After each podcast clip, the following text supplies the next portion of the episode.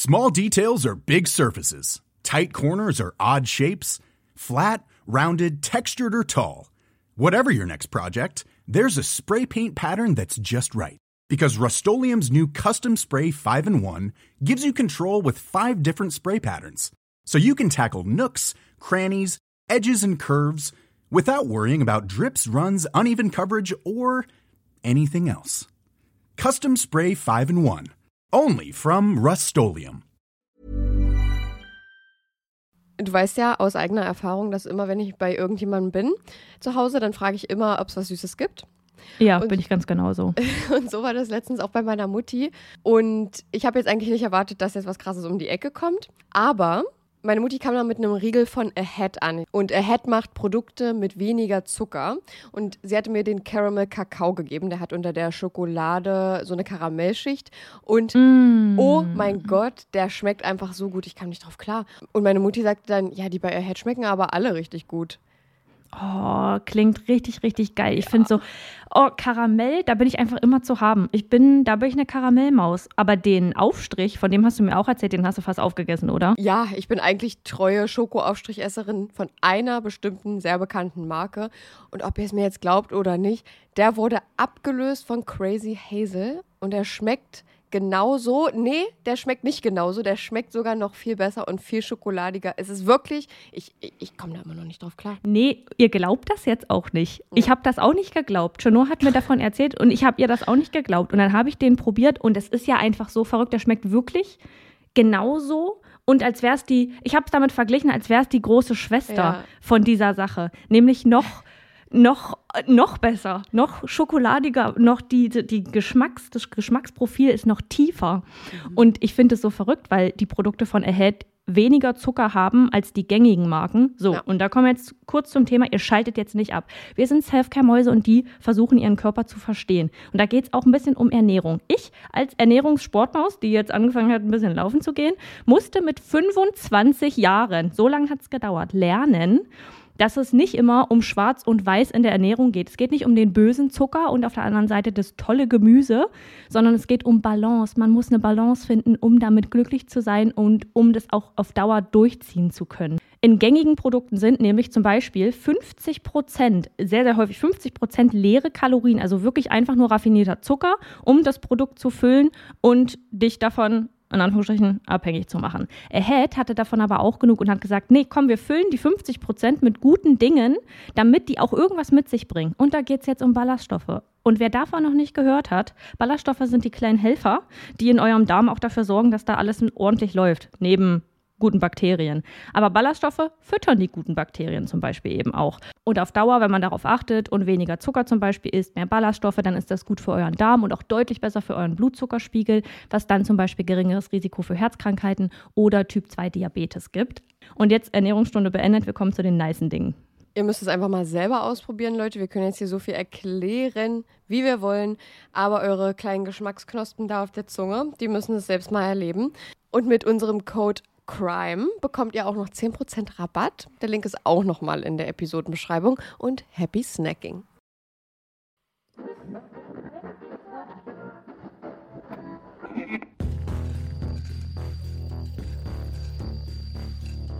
Überdosis Crime.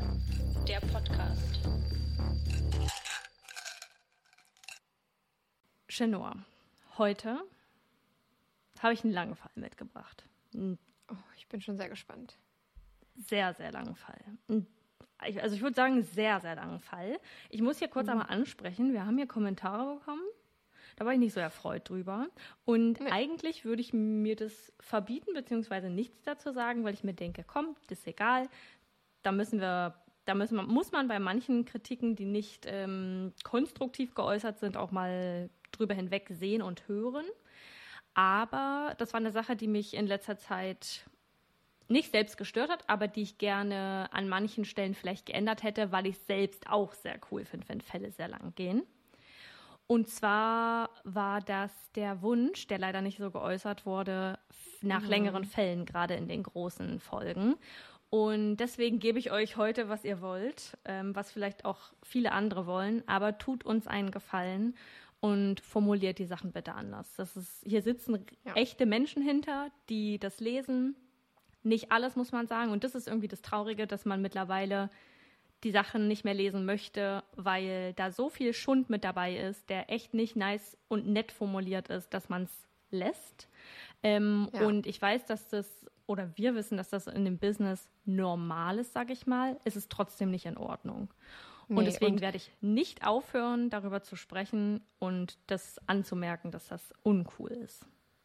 Ja, zumal uns das ja auch davon fernhält, sozusagen die guten Rezensionen oder Bewertungen anzuschauen, weil immer negative Ja. mitschwingen. Es sind überwiegend gute natürlich und darüber freuen wir uns auch sehr, aber es gibt dann, dann doch mal ein paar Totalaussetzer, wo man sich einfach denkt, Leute, ihr kriegt das hier kostenlos, das ist euch schon bewusst, oder? Äh, weil wir lieben das, das hier zu machen und wir sagen immer, dass wir keine professionellen Journalistinnen oder Moderatorinnen sind. Wir machen das hier aus einem Hobby heraus und ja, das ist einfach kostenloser Content und wenn es nicht gefällt, dann ist jeder frei, einfach diesen Podcast zu deabonnieren oder einfach nicht anzuhören. Easy as that. Ganz genau, dem habe ich nichts weiter hinzuzufügen. Und jetzt kommen wir zu meinem Fall.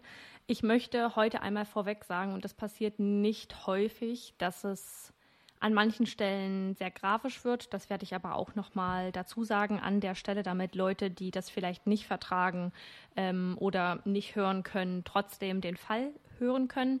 Ich will aber auch nochmal sagen, dass der Fall sehr emotional ist und ein sehr schwieriges Thema beinhaltet, ähm, was viele Menschen vielleicht triggern könnte. Also schaut da bitte heute ganz definitiv in die Triggerwarnungen, auch wenn ihr sonst denkt, dass ihr vieles abkönnt oder viele Informationen abkönnt. Das ist ähm, ein sehr, ja, ein sehr aufgeladenes Thema. Und seid nachsichtig mit uns dann auch im Nachgespräch, wenn wir darüber sprechen. Ähm, ich finde es nicht richtig zu sagen, nur weil man bestimmte Themen selbst noch nicht erlebt hat, darüber nicht sprechen zu können. Ähm, Ja. Denn wir als Podcast haben auch irgendwie die Aufgabe, auf Themen aufmerksam zu machen. Und ja, ich finde es wichtig, äh, gerade über solche Sachen auch in einer bestimmten Weise zu sprechen. Wir wissen immer, wir haben sowas noch nicht erlebt. Wir versuchen uns nur teils in bestimmte Situationen hinein zu versetzen oder in Rollen, ähm, Personen, was auch immer. Aber wünschen euch ganz viel Spaß beim Zuhören. Und, ja, finde ich gut, dass du ähm, das sagst. Genau. Die Triggerwarnung und alle anderen Anmerkungen zur Folge findet ihr unten in der Episodenbeschreibung. In unserem dritten Sounds of Crime haben wir über einen Fall einer Mutter gesprochen, die alles dafür tat, genau das nicht zu werden. Eine Mutter. Heute widmen wir uns einem ähnlichen Thema und doch könnte es unterschiedlicher nicht sein. New Boston, Texas. Die Stadt im Bezirk Bowie in den USA zählt mit rund 4600 Menschen zu den kleineren Städten im Land der unbegrenzten Möglichkeiten, in dem die Menschen aus aller Welt ihre Träume verwirklichen wollen. Reagan Simmons Hancock war sich sicher, ihre Träume trotz der kleinen Stadt auch irgendwann verwirklichen zu können.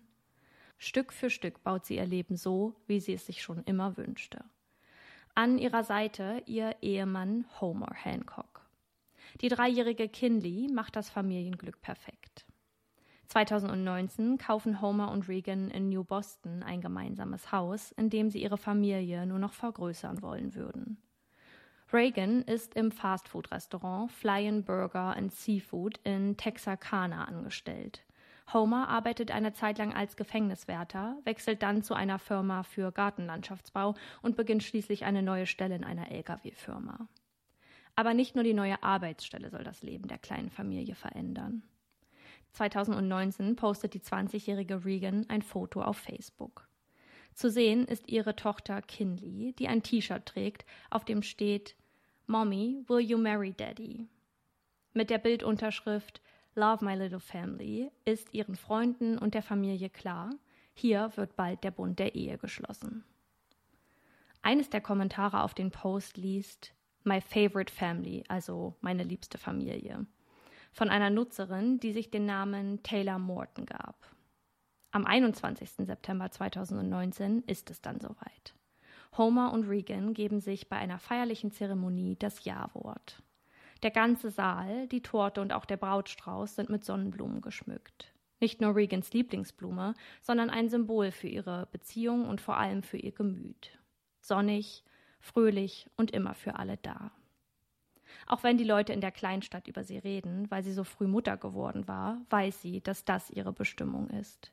Die beste Mutter für ihr Kind zu sein und ihre Familie zu vergrößern. Denn wie sagt man so schön, Glück multipliziert sich nur. Die Fotos der Hochzeit macht keine geringere Person als Taylor Morton, auch bekannt als Taylor Parker. Ihr Fotografie-Business hatte die 26-Jährige 2018 eröffnet und immer wieder auf Facebook beworben. Regan und sie verstehen sich bei den Verlobungsbildern des Paares so gut, dass Regan und Homer sie direkt für die Hochzeit im September buchen. Danke für alles. Danke, dass du so tolle Bilder gemacht hast, schreibt Regan unter einem Foto und taggt die Fotografin. Das habe ich so, so gern gemacht, antwortet diese. Taylor selbst hat zwei Kinder. Mit einem Mann namens Hunter Parker ist sie bis 2019 verheiratet, ehe er sich von ihr trennt. Im selben Jahr, nur ein paar Wochen später, kommt sie nach zwei gescheiterten Ehen mit ihrem Freund Wade Griffin zusammen. Ihr Leben scheint auf den ersten Blick nicht so rosig und glückerfüllt wie das der 20-jährigen Regan. Taylor ist oft krank, leidet ihren Worten nach an Multiple Sklerose. So sehr wünscht sie sich schon seit langer Zeit noch ein Kind. Ein Mädchen würde ihr Glück perfekt machen. Doch der Gebärmutterkrebs, von dem sie ihren Freundinnen erzählt, zieht ja einen Strich durch die Rechnung. Diesen bietet sie jeweils auch 100.000 Dollar an, damit sie ihr Kind als Leihmutter austragen. Doch keine der Frauen lässt sich für diese Idee begeistern und sie lehnen ab. Zwischen ihr und ihrem Freund gibt es immer wieder Kriseleien. Um ihre Liebe zu beweisen, will sie sich und ihm eine gemeinsame Walnussfarm für 4,5 Millionen Dollar kaufen. Als Erbin einer großen Summe Geld, wie sie sagt, würde sie dieses gern in ihre Zukunft investieren. Doch der Deal um das Grundstück platzt und damit auch die Rettung ihrer Beziehung. Vorläufig. Taylor Parker teilt ihr Leben genauso wie Regan zum Großteil auf Facebook. So sieht man Bilder auf der Farm ihres Freundes von einem Pickup-Truck, der riesige Heuballen geladen hat, oder Taylor und Wade neben einem Kälbchen posierend auf der texanischen Farm. Im Dezember 2018 bietet sie auf Facebook mit ihrem Fotografie-Business noch ein Schwangerschaftsshooting mit kostenlosen Entbindungsshooting an. Im Juli 2019 aber muss sie Gleiches erst einmal auf Eis legen. So heißt es auf Facebook, dass der Arzt ihr geraten hätte, aus gesundheitlichen Gründen erst einmal zu pausieren und keine weiteren Aufträge entgegenzunehmen.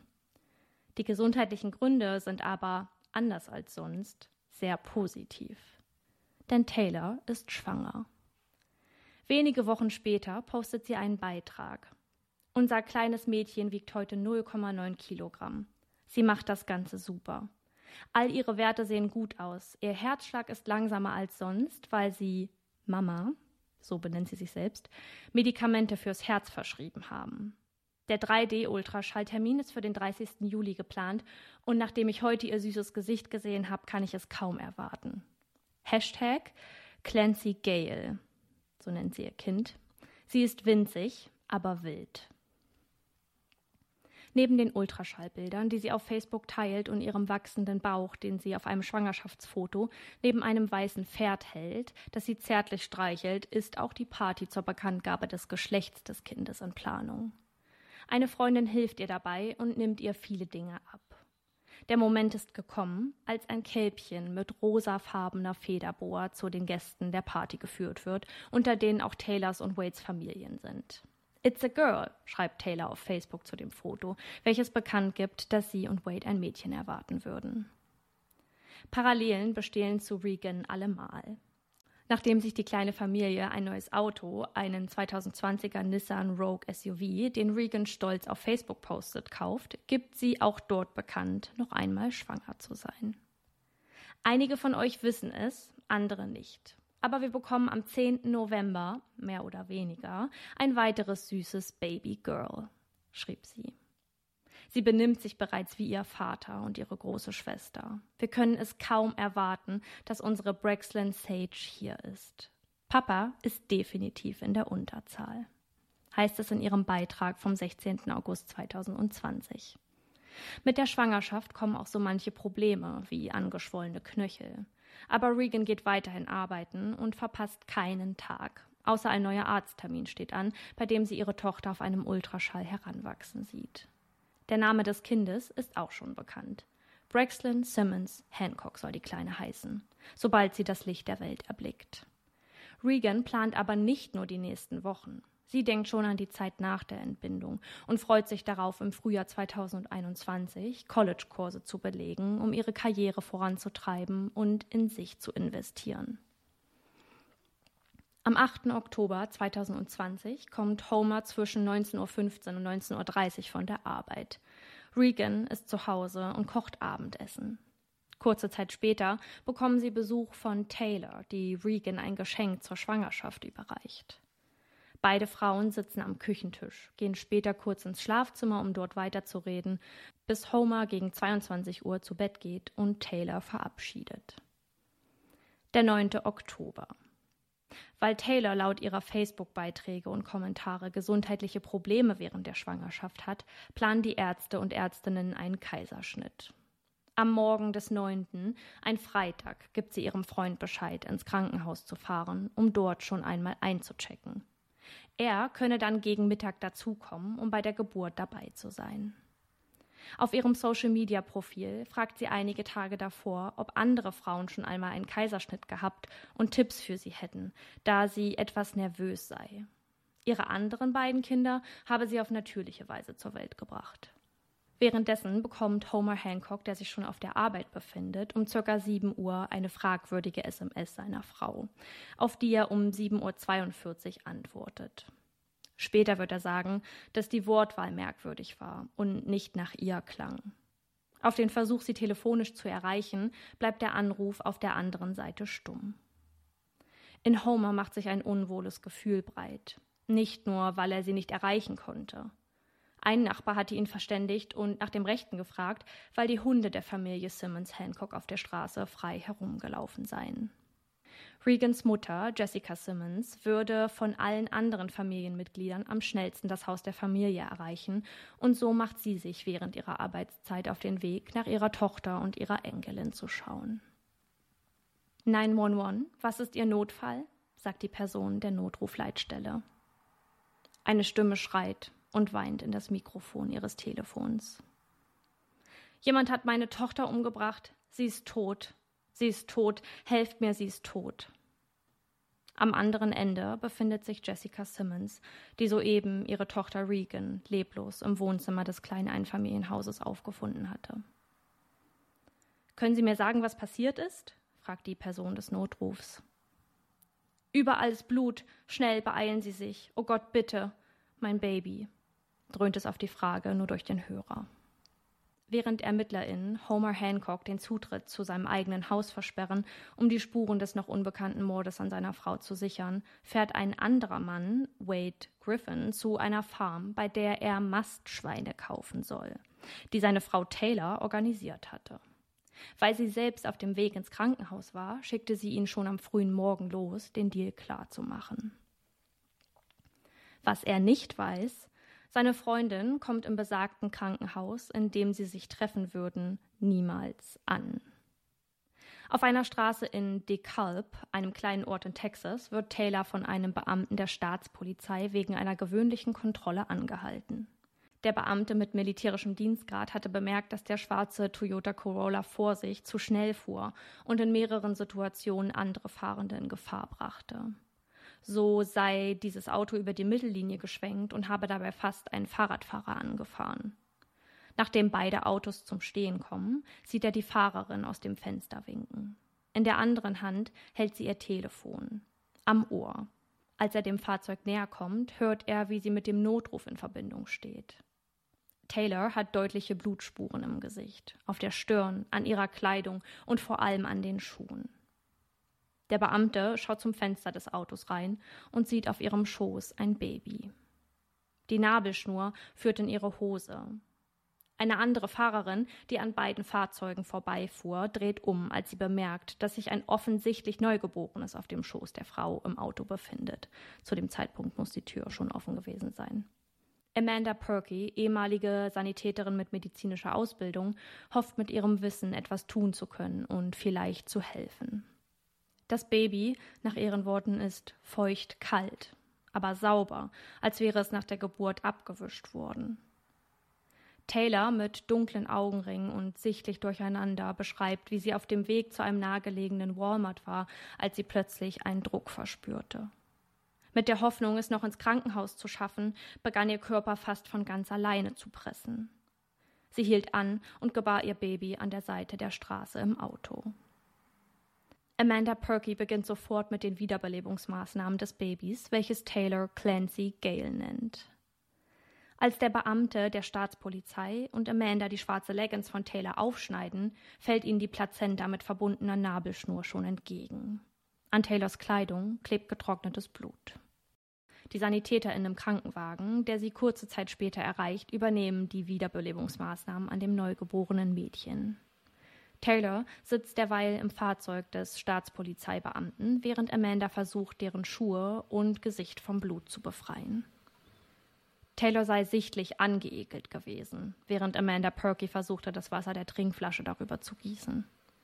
Mit einem Würgegeräusch und verzogenem Gesicht habe sie gesagt, Ugh, sie ist überall auf mir. Im Krankenhaus in Idabel, Oklahoma angekommen, wird sofort eine vaginale Untersuchung angeordnet, um zu schauen, ob mit der entbundenen Mutter soweit alles okay sei. Doch Taylor weigert sich, untersucht zu werden. Währenddessen tritt eine weitere Unstimmigkeit auf. Das entnommene Blut wird untersucht und auf das Hormon HCG getestet. HCG ist die Abkürzung für den Begriff humanes Choriongonadotropin. Es ist ein Hormon, welches in der Schwangerschaft gebildet wird und dafür sorgt, dass diese auch erhalten bleibt. Es wird schon eine Woche nach der Befruchtung ausgeschüttet. Der Wert steigt in der ersten Zeit der Schwangerschaft extrem schnell an und fällt dann nach ihrem Höhepunkt in der neunten und zehnten Schwangerschaftswoche langsam wieder ab. In der dritten Woche nach Entbindung verschwindet es gänzlich. Ich habe schon eine richtig böse Vorahnung nach dem Infosound jetzt. Hm. Bei Taylor hingegen ist der HCG-Wert gen Null. Als sie es schaffen, die vaginale Untersuchung durchzusetzen, stellt der Arzt fest, dass Taylor in der letzten Zeit kein Kind bekommen hatte. Vielmehr sei dies überhaupt nicht möglich. Denn Taylor Parker hatte keine Gebärmutter mehr. In ihrer Krankenakte ist vorgemerkt, dass sie 2015 eine Hysterektomie und Eileiterabklemmung hatte vornehmen lassen. Special Agent Dansby möchte den Part übernehmen und Taylor dazu befragen, wie sie zu dem Kind auf ihrem Schoß im Fahrzeug gekommen war wissentlich, dass Kollegen und Kolleginnen der Polizei in New Boston eine Frau tot aufgefunden hatten, deren Verletzungen darauf hinweisen, welch grausame Situation sich gerade auftut. Hierbei verwendet er die Minimization-Taktik. Die Minimization-Taktik ist eine Taktik von Kriminalbeamten und Beamtinnen zur Geständniserbringung. Dabei wird das Verbrechen, das man vermutet, minimiert, indem man ihm einen im ersten Moment moralisch vertretbaren Grund gibt. Der Verdächtige oder die Verdächtige soll sich in Sicherheit fühlen, die Tatverantwortung gering einschätzen oder moralische, psychologische und rechtliche Konsequenzen eines Geständnisses gering einschätzen. Damit könne man den Aussagewiderstand lösen. Es gibt auch eine Maximierungstaktik oder auch maximierende Vernehmungstaktik genannt, bei der sich die verdächtige Person verunsichert und aussichtslos fühlen soll und die Beweise stärker einschätzen soll, als sie vielleicht sind. Das Risiko eines Falschgeständnisses ist in beiden Fällen jedoch sehr hoch. Dansby gibt Taylor das Gefühl, verstanden zu sein. Manchmal würde es Gründe geben, dass gute Menschen schlechte Entscheidungen treffen, sagt er. Doch Taylor stellt sich quer. Als Dansby ihr erzählt, dass er viele Antworten auf seine Fragen, die er stellt, schon kennt und weiß, dass die Geschichte, die sie vorgibt, so erlebt zu haben, nicht stimme, bleibt Taylor stocksteif in ihrem Krankenhausbett sitzen und wiederholt sich immer nur wieder. Er sagt ihr, dass sie wüssten, was passiert ist. und er annehme, dass die Leute das Schlimmste denken würden. Sie würden glauben, dass Taylor Regan kaltblütig ermordet hatte. Doch Taylor bleibt bei ihrer Aussage. Ich habe niemanden umgebracht. Ich habe niemanden umgebracht. Dansby fragt sie, ob sie denn dann noch am Leben war, als sie, Taylor, das Haus verließ. Ich war mit niemand. Ich war nicht bei ihr, antwortet Taylor Parker darauf. Dansby macht ihr noch einmal eindrücklich klar, dass sie an dem Quatsch, den sie dort erzählt, schon längst vorbei wären. Dass sie wüssten, dass das nicht ihr Kind sei. Und sie auch wissen, dass sie für Regans Tod verantwortlich war. Er wolle jetzt nur wissen, wie es dazu kam. Der Ermittler versucht ihre Lügen sofort zurückzuweisen. Auch bekannt als Handling Denials, also das Umgehen mit der Leugnung, dient dazu, dass sich die verdächtige Person sich nicht ihren Lügen hingibt. Taylor soll nicht denken, dass jemand ihre Version glaubt und sie dann vermutlich noch weiter lügen würde. Du wolltest sie nicht töten. Bist du traurig, dass sie tot ist? fragte Dansby, die 27-Jährige.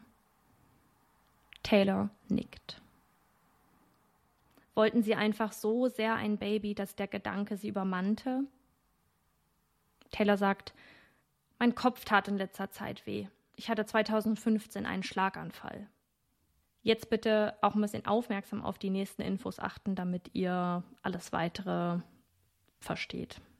Taylor sagt, dass am Morgen des 9.10. ihre Dusche in ihrem Haus abgestellt war. Regan bot von sich aus an, dass sie bei ihr duschen könne. Auf die Frage, ob Regan etwas getan hat an dem Tag, auf das sie sauer war, erzählt sie, dass diese sie gepackt und eine Lügnerin genannt habe. Der Streit wäre im Haus weitergeführt worden. Dort habe sich Regan dann in der Auseinandersetzung den Kopf am Tisch aufgeschlagen. Wieder setzte Dansby die Taktik des Minimierens ein. Das ist okay. So etwas kann mal passieren. Aber sie habe Regan nicht angefasst, sagt sie. Sie hätte aber das Kind retten wollen, weil sie glaubte, dass Regan tot sei. Ich wollte das Baby wirklich sehr, sagt Taylor. Auf die Frage, wie sie an das Kind kam, wisse sie keine Antwort. Daran könne sie sich nicht erinnern. Dansby geht noch einmal genauer auf Regan und den Fakt ein, dass diese sie eine Lügnerin nannte und möchte den Grund dafür wissen. Doch Taylor gibt ihm keine zufriedenstellende Antwort. Und plötzlich tut sich eine weitere Version auf. Sie habe ein Messer in ihrer Handtasche, mit dem Regan sie bedroht und in die Hand gestochen habe. Taylor hätte die 21-Jährige dann geschubst, woraufhin Regan mit ihrem Körper auf das Messer in der Hand fiel. Regan habe sich aber außerdem mit einem Glas an der Hand gegen den Kopf geschlagen und gesagt, dass die Leute eh denken würden, Taylor sei schuld daran. In ihren letzten Momenten habe sich Regan gewünscht, dass Taylor ihr Baby rettet. Dansby fragt, ob sie Probleme gehabt habe, das Kind aus Regan zu schneiden, woraufhin Taylor mit dem Kopf schüttelt. Regan habe plötzlich gepresst und das Kind sei aus ihr herausgefallen. Kam es vaginal zur Welt? fragt Dansby sie. Nein, aus dem Bauch. Es war noch in der Fruchtblase, antwortet Taylor ihm. Sie habe die Fruchtblase aufreißen müssen, um das Kind herauszubekommen. Lügen über Lügen, über Lügen. Die Polizei kann ziemlich genau rekonstruieren, was passiert ist, und nur wenige Informationen, die Taylor Parker gibt, stimmen mit den Spuren überein. Diese Lügen ziehen sich durch die gesamten letzten Jahre ihres Lebens. Von erfundenen Krankheiten, Fehlgeburten oder Beziehungsproblemen bis hin zur wohl größten geplanten Lüge ihres Lebens. Zehn Monate lang spielt Taylor Parker eine Schwangerschaft vor. Durch ihre Hysterektomie, mit der ihre Gebärmutter entfernt wurde, verstrich jegliche Möglichkeit, selbst noch einmal ein Kind gebären zu können. Von dieser wusste Wade Griffin seinen Worten nach nichts. Doch dies sei nicht der Grund für die Vortäuschung der Schwangerschaft gewesen. Kurz vor Bekanntgabe des gemeinsamen Kindes hatte Taylor begonnen, sich Sorgen zu machen, ihren Freund Wade Griffin verlieren zu können. Sie wollte nicht, dass er sie verlässt, also bemühte sie sich um das Stück Land der Walnussfarm. Als dieser Versuch scheitert, gibt sie vor, schwanger zu sein und ein Kind von ihm zu erwarten. Auf der Webseite fakeababy.com kauft sie sich einen Schwangerschaftsbauch, den sie mit der Zeit je nach Größe des vermeintlich heranwachsenden Babys auswechselt.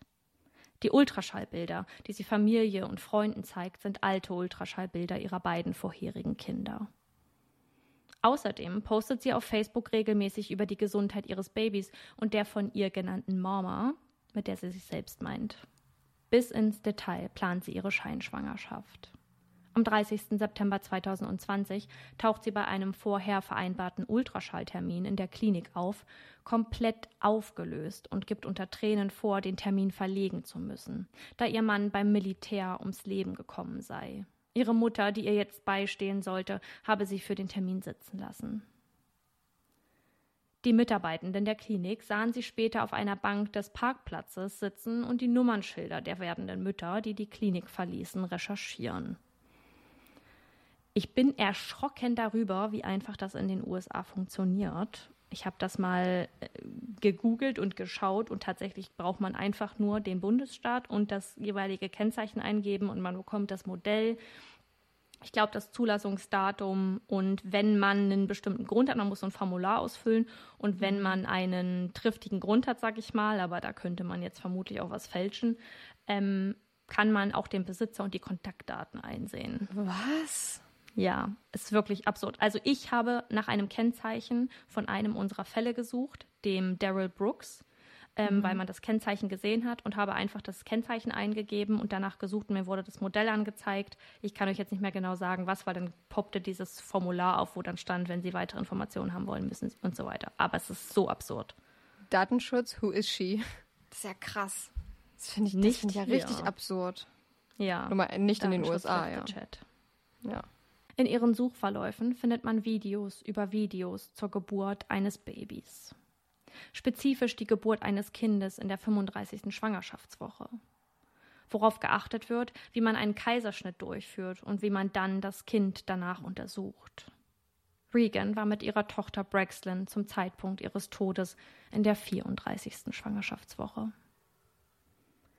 Am 9. Oktober macht sich Taylor Parker auf den Weg zu einer Tankstelle.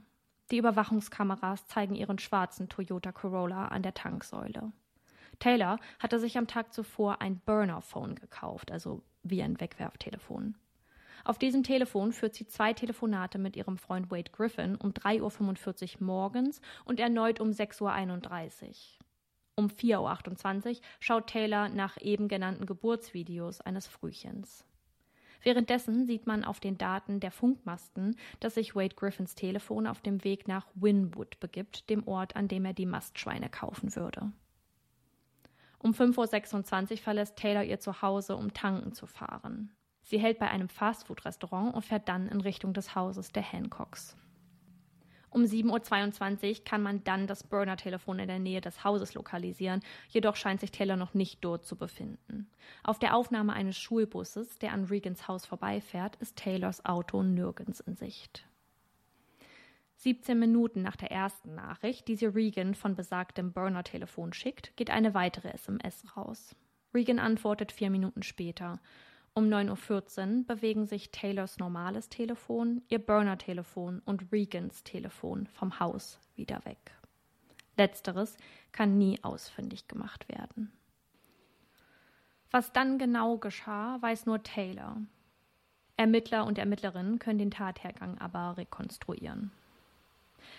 Die nächsten Informationen sind sehr grafisch. Ich lasse einige Details weg, trotzdem können einige der Fakten auf manche Menschen verstörend wirken. Wenn ihr dies nicht hören könnt oder wollt, skippt bitte zur Stelle, die wir in der Beschreibung verlinken. Taylor und Regan geraten in eine körperliche Auseinandersetzung, bei der davon auszugehen ist, dass Taylor diese begann. Taylor Parker schlägt Regan mit einem Hammer auf den Kopf, sticht mit einem Messer über 100 Mal auf sie ein davon 39 Mal auf den Kopf. Der Schädel weist aufgrund der Hammerschläge fünf verschiedene Frakturstellen auf. Als die Beamten und Beamtinnen den Tatort betreten, ist nicht zu übersehen, mit welcher Brutalität hier vorgegangen wurde. Auf den Böden, an den Wänden und an Geräten und Möbeln klebt Blut. Schlieren, Spritzer und Handabdrücke. Eine weiße Frau liegt in der Mitte des Wohnzimmers mit dem Gesicht nach unten. Um den leblosen Körper herum ist pinker und blauer Sand verstreut, der an manchen Stellen eins mit der dunkelroten Menge wird. Dieser Sand stammt aus einem Glas, auf das ein H monogrammiert war. Regan und Homer hatten das fast zwei Kilogramm schwere Glas 2019 zu ihrer Hochzeit geschenkt bekommen und als Erinnerungsstück in ihrem Haus aufbewahrt. Halbkreisförmige Spuren an Regans Kopf weisen darauf hin, dass sie auch damit geschlagen worden sein könnte. In der Küche und im Flur finden sich wässrige Blutflecken wieder, die darauf hindeuten, dass jemand versucht hatte, etwas Blutiges zu waschen. Fingerabdrücke können gesichert werden, doch keiner davon ist laut CSI klar genug, um für die Ermittlungen nützlich zu sein. Was aber stark auf Taylor als Täterin hinweist, sind zwei verschiedene Paar Fußabdrücke von zwei Paar Schuhen, die Taylor besaß. Ein paar Sandalen der Marke No Boundaries, die sie wenige Stunden vor dem Mord in einem Überwachungsvideo im EZ IZ Mart, einem Shop der Tankstelle trug. Und ein paar Crocs, in denen sie verhaftet wurde. Der Träger oder die Trägerin der Crocs ging sehr oft durch Blut und dann um das Opfer drumherum. Weil Regan in der 34. Schwangerschaftswoche war, rufen die Beamten und Beamtinnen einen Notarzt, um die Gesundheit des Babys zu checken. Doch als diese den Körper der 21-Jährigen umdrehen, sehen sie einen großen Schnitt von einer Hüfte zur anderen. Das Kind befindet sich nicht länger im Bauch der hier liegenden Regan Simmons Hancock. Taylor Parker hatte Regans Tochter Braxton fast fünf Wochen vor dem Geburtstermin per Kaiserschnitt, das möchte ich in riesengroße Anführungsstriche setzen, mhm. mit einem Skalpell geholt. Samt Plazenta und Nabelschnur säuberte sie das Kind und kidnappte es, indem sie mit ihm ohne Erlaubnis der Eltern davonfuhr. Regan überließ sie dem Tod. Das Skalpell wird nicht am Tatort, später aber bei der Autopsie der Toten im Nacken derer gefunden. Ein Arzt sagt später, dass der Schmerz eines Kaiserschnittes ohne Schmerzmittel oder Anästhesie so schmerzhaft ist, dass die Person nicht bei Bewusstsein bleiben könnte. Mhm. Braxlin Simmons Hancock überlebt ihre Entführung nicht. Die Ärzte und Ärztinnen können feststellen, dass es zum Zeitpunkt der Geburt einen Herzschlag gegeben hatte. Taylor Parker wusste einfach nicht, wie sie sich richtig um das Baby kümmern müsste, beziehungsweise was bei einem Frühchen zu tun ist. Zumal Braxlin auf schonungslose Weise dem ihr bis dahin sichersten Ort, dem Bauch ihrer Mama, in kürzester Zeit entrissen wurde. Die Maschinen, an die sie angeschlossen wurde, um ihr Leben zu erhalten, werden kurze Zeit später abgestellt. Ihr Gehirn hatte zu lange keinen Sauerstoff erhalten, als sie ihn am meisten benötigte. Mir ist es fast unangenehm, die Frage in den Raum zu werfen, warum jemand so etwas macht. Nicht, weil ich es mir nicht vielleicht etwas ergründen kann, sondern weil die Beweggründe und letztlich die Umsetzung der monatelang kaltblütig geplanten Tat so fern und gleichzeitig schmerzhaft sind, dass es mir schwerfällt, darüber zu sprechen. Taylor Parkers Antwort auf die Frage, warum sie ihren Mann monatelang belog, ist, dass sie Bewegung spürte und dachte, schwanger zu sein. Unter Tränen fügt sie hinzu, etwas ist falsch mit mir. Sie wisse nicht, warum sie es getan hat. Sie wisse nicht, was falsch mit ihr sei. Sie sei noch nie eine böse Person gewesen. Vom Beifahrersitz des Toyota Corollas kann eine Decke, ein Pyjama, eine Papiertüte einer Fastfood-Kette und eine Schusswaffe sichergestellt werden. Das sich an der Decke und dem Pyjama befindende Blut stammt laut DNA-Ergebnissen von Regan und ihrer Tochter Braxlin, nicht von Taylor. Taylor Parker wird festgenommen und in das Idaho City Jail überführt. Der gesamte Prozess dauert 28 Tage. Am ersten Verhandlungstag fokussiert man sich erst einmal auf die Lügen, besonders auch die nicht vorhandenen Krankheiten, die sich Taylor Parker im Laufe der Zeit aufbaute. Im Zeugenstand sprechen unter anderem die Gynäkologin, die ihre Hysterektomie in 2014 durchführte. Ihren Worten nach ist es unmöglich, dass Taylor noch imstande sei, Kinder zu bekommen. Außerdem bringt man ehemalige beste Freundinnen, ehemalige Mitarbeitende und einen von Taylors Ex-Ehemännern in den Zeugenstand. Am zweiten Tag dann besteht kein Zweifel mehr, dass die Beweislage stark genug ist, zu belegen, dass Taylor Parker wusste, nicht schwanger zu sein und alles nur spielte, um später unbedingt ein Kind mit nach Hause bringen zu können. Ein Neurobiologe sagt am Verhandlungstag 26, dass man eine Verkümmerung des Frontallappens bei Taylor Parker feststellen konnte, dessen Funktion es ist, höhere kognitive Funktionen einschließlich Sprache, Gedächtnis, Problemlösung und Urteilsvermögen zu steuern. Dies würde auch dazu führen, dass ihre unstimmigen Geschichten und Konfabulationen auftreten. Unter Konfabulation versteht man das Erzählen von frei erfundenen Begebenheiten oder Informationen, die keinen Zusammenhang zur Realität haben. Die betroffene Person hält diese aber in dem Moment für korrekt bzw. wahr. Assistant District Attorney Laura Richards stellt dies kritisch in Frage, denn Taylor Parker hatte einen kalkulierten Plan. Sie bezweifelt, dass die eingeschränkte Hirnfunktion hier das wirkliche Problem sei. Rechtsanwalt Jeff Harrison, der Taylor Parker vertritt, sagt, dass Taylor eine Frau, eine Tochter, eine Schwester und nicht zuletzt auch eine Mutter sei. Als alle sahen, dass etwas aus dem Ruder läuft, war niemand da, sie zu unterstützen. Freunde und Familie hätten sie im Stich gelassen. Außerdem will Taylors Anwaltsteam darauf hinaus, dass das Kind, welches sie bei sich hatte, niemals lebte. Und einen Menschen, der nie lebte, könne man nicht kidnappen. Damit wollen sie bezwecken, ihre Strafe für den Kapitalmord auf Mord zu senken. Kelly Crisp, First Assistant District Attorney, sagt aus, was viele im Gerichtssaal denken. Die Umstände, unter denen Regan starb, sind schrecklich und es besteht kein Zweifel, dass es sich um Folter handelte. Eine Mutter starb im Kampf um ihr Kind. So verließ sie die Welt. Eine Frau, die im Kampf starb. Braxland verbrachte ihre lebenden und sterbenden Momente in den Armen der Person, die sie getötet hat. Welchen Fall würden Sie, also die Todesstrafe, verhängen, wenn nicht diesen? Gnade gilt für jemanden, der versteht und anerkennt, was er getan hat. Sechs Männer und sechs Frauen bilden die Jury in diesem Prozess. In weniger als zwei Stunden stimmen sie sich über das Urteil ab, ehe die Strafe feststeht. Taylor Parker wird wegen Kapitalmordes und wegen Mordes am 3. Oktober 2022 zum Tode verurteilt. Regans Familie ist erleichtert, aber aufgelöst. In ihrem Victim Impact Statement, ein Teil eines Gerichtsprozesses, in dem Angehörige oder Opfer die Zeit finden, sehr persönlich zu schildern, wie es ihnen ergeht, sagt Emily Simmons, Regans Schwester, meine einzige biologische Schwester. Du musst begreifen, was du mir und meiner Familie genommen hast. Wir werden nie wieder ihren Geburtstag feiern.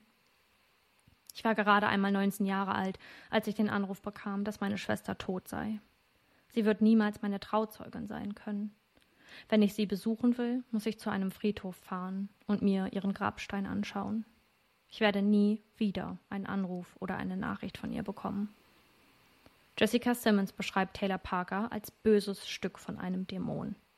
Mein Kind war immer noch am Leben und kämpfte für ihre Kinder, während du sie aufgerissen und ihr ihr Baby aus ihrem Bauch gerissen hast, sagt sie in ihren letzten emotionalen Worten vor Gericht.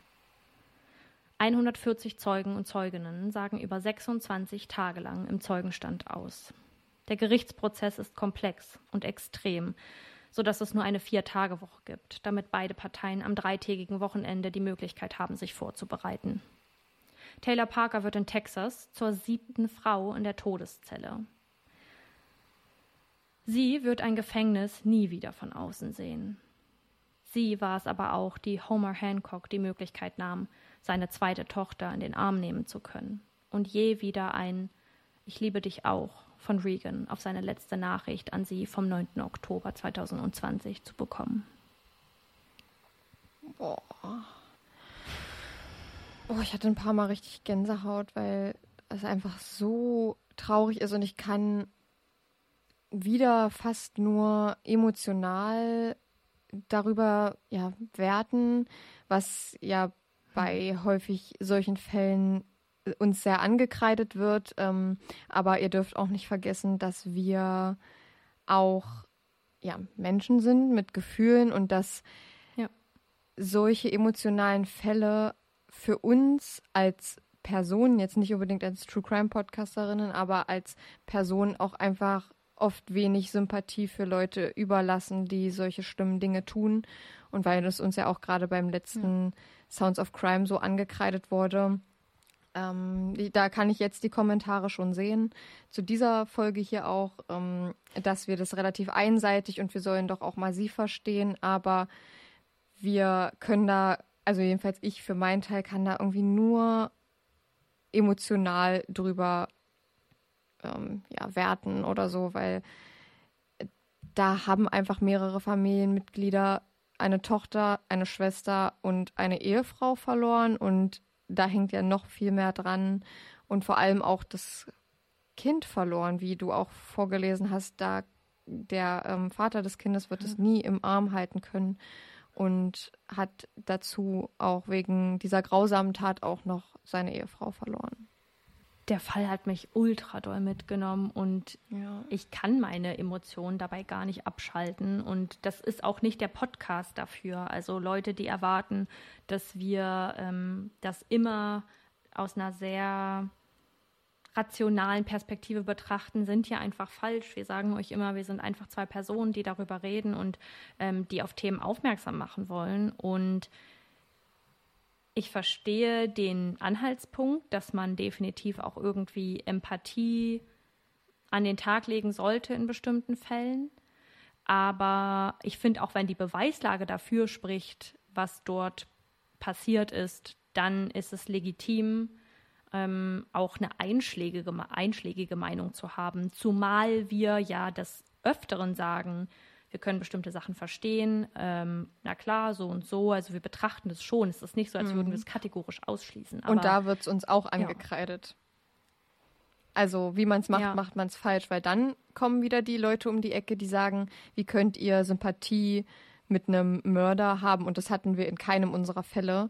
Wir versuchen nur hin und wieder, wenn ähm, ja wir, wenn es uns es hergibt, von außen drauf zu schauen. Und in einem Fall wie heute ist es schwierig, da rational zu urteilen, weil das einfach Ja. eine so sinnlose, alle Taten sind sinnlos, die wir hier besprechen, aber so, es ist einfach so grausam, auch mit dieser Brutalität vorzugehen, so wie das ja auch rekonstruiert wurde und dann halt aber auch von ihrer Seite, von der Taylor zu denken, dass das einfach dann so ist, dass sie dann mit dem Kind da leben kann und es keiner jemals in Frage stellt, obwohl ja einige Leute auch wissen, dass sie keine Gebärmutter mehr hat und ähm, selbst in dem Falle, dass sie, also das war ja echt ein Zufallsmoment, dass sie da ähm, von der Polizei wegen einer Verkehrskontrolle angehalten wurde und dann, klar, weiß man natürlich als Mensch, der nicht medizinisch geschult ist, weiß man nicht von diesem bestimmten Wert, den du uns erklärt hast, ähm, der auf eine Schwangerschaft hinweist, aber du solltest ja also wenigstens eins und eins zusammenzählen können, dass wenn das überprüft wird und die rausfinden in einem Ultraschall oder whatever, dass du keine Gebärmutter hast, wie soll überhaupt ein Kind entstehen? Und ich frage mich, ob sie überhaupt so weit gedacht hat oder nicht, dass da vielleicht irgendwann mal Fragen zu aufkommen könnten. I don't know. Ja, dazu können wir jetzt gleich mal kommen. Ich möchte noch einen Punkt nennen, den ich im Fall nicht beschrieben habe, weil da auch sehr detailliert, ähm, äh, da gibt es noch sehr viele Details darüber, die ich nicht nennen wollte, weil die auch zum Schutz des Kindes äh, gelten, meiner Meinung nach. Aber Taylor wurde gefragt, ob sie zum Zeitpunkt des Mordes mit Regan alleine im Haus war, woraufhin sie mit Ja antwortet. Es kann aber ähm, bewiesen werden, weil ein dreijähriges Kind nicht in ein Haus läuft, dass die dreijährige Tochter von Regan Kinley mit im Haus war, während ihre Mutter ermordet wurde. Und es auch Spuren gab, die darauf hindeuten und aufzeigen, nicht nur deuten, die aufzeigen, dass sich Kinley, nachdem ihre Mutter verstorben war, um sie herum aufgehalten hatte. Oh Gott.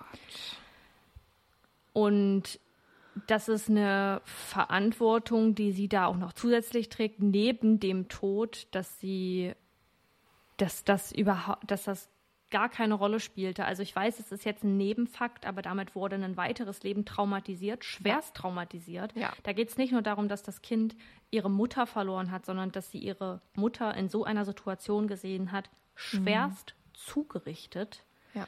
Und das Taylor nicht interessierte. Und jetzt kommen wir mal zu dem Punkt ähm, oder ja, dem Fakt, der zeigen könnte, warum sie das nicht interessiert oder warum sie vielleicht auch solche Lügen erzählt. Und zwar ähm, hat ein Psychologe am 14. Oktober Parker selbst befragen können und fand einige Muster einer Cluster B oder Cluster B Persönlichkeitsstörung, die sich in dramatischem emotionalen und launischem Verhalten äußert.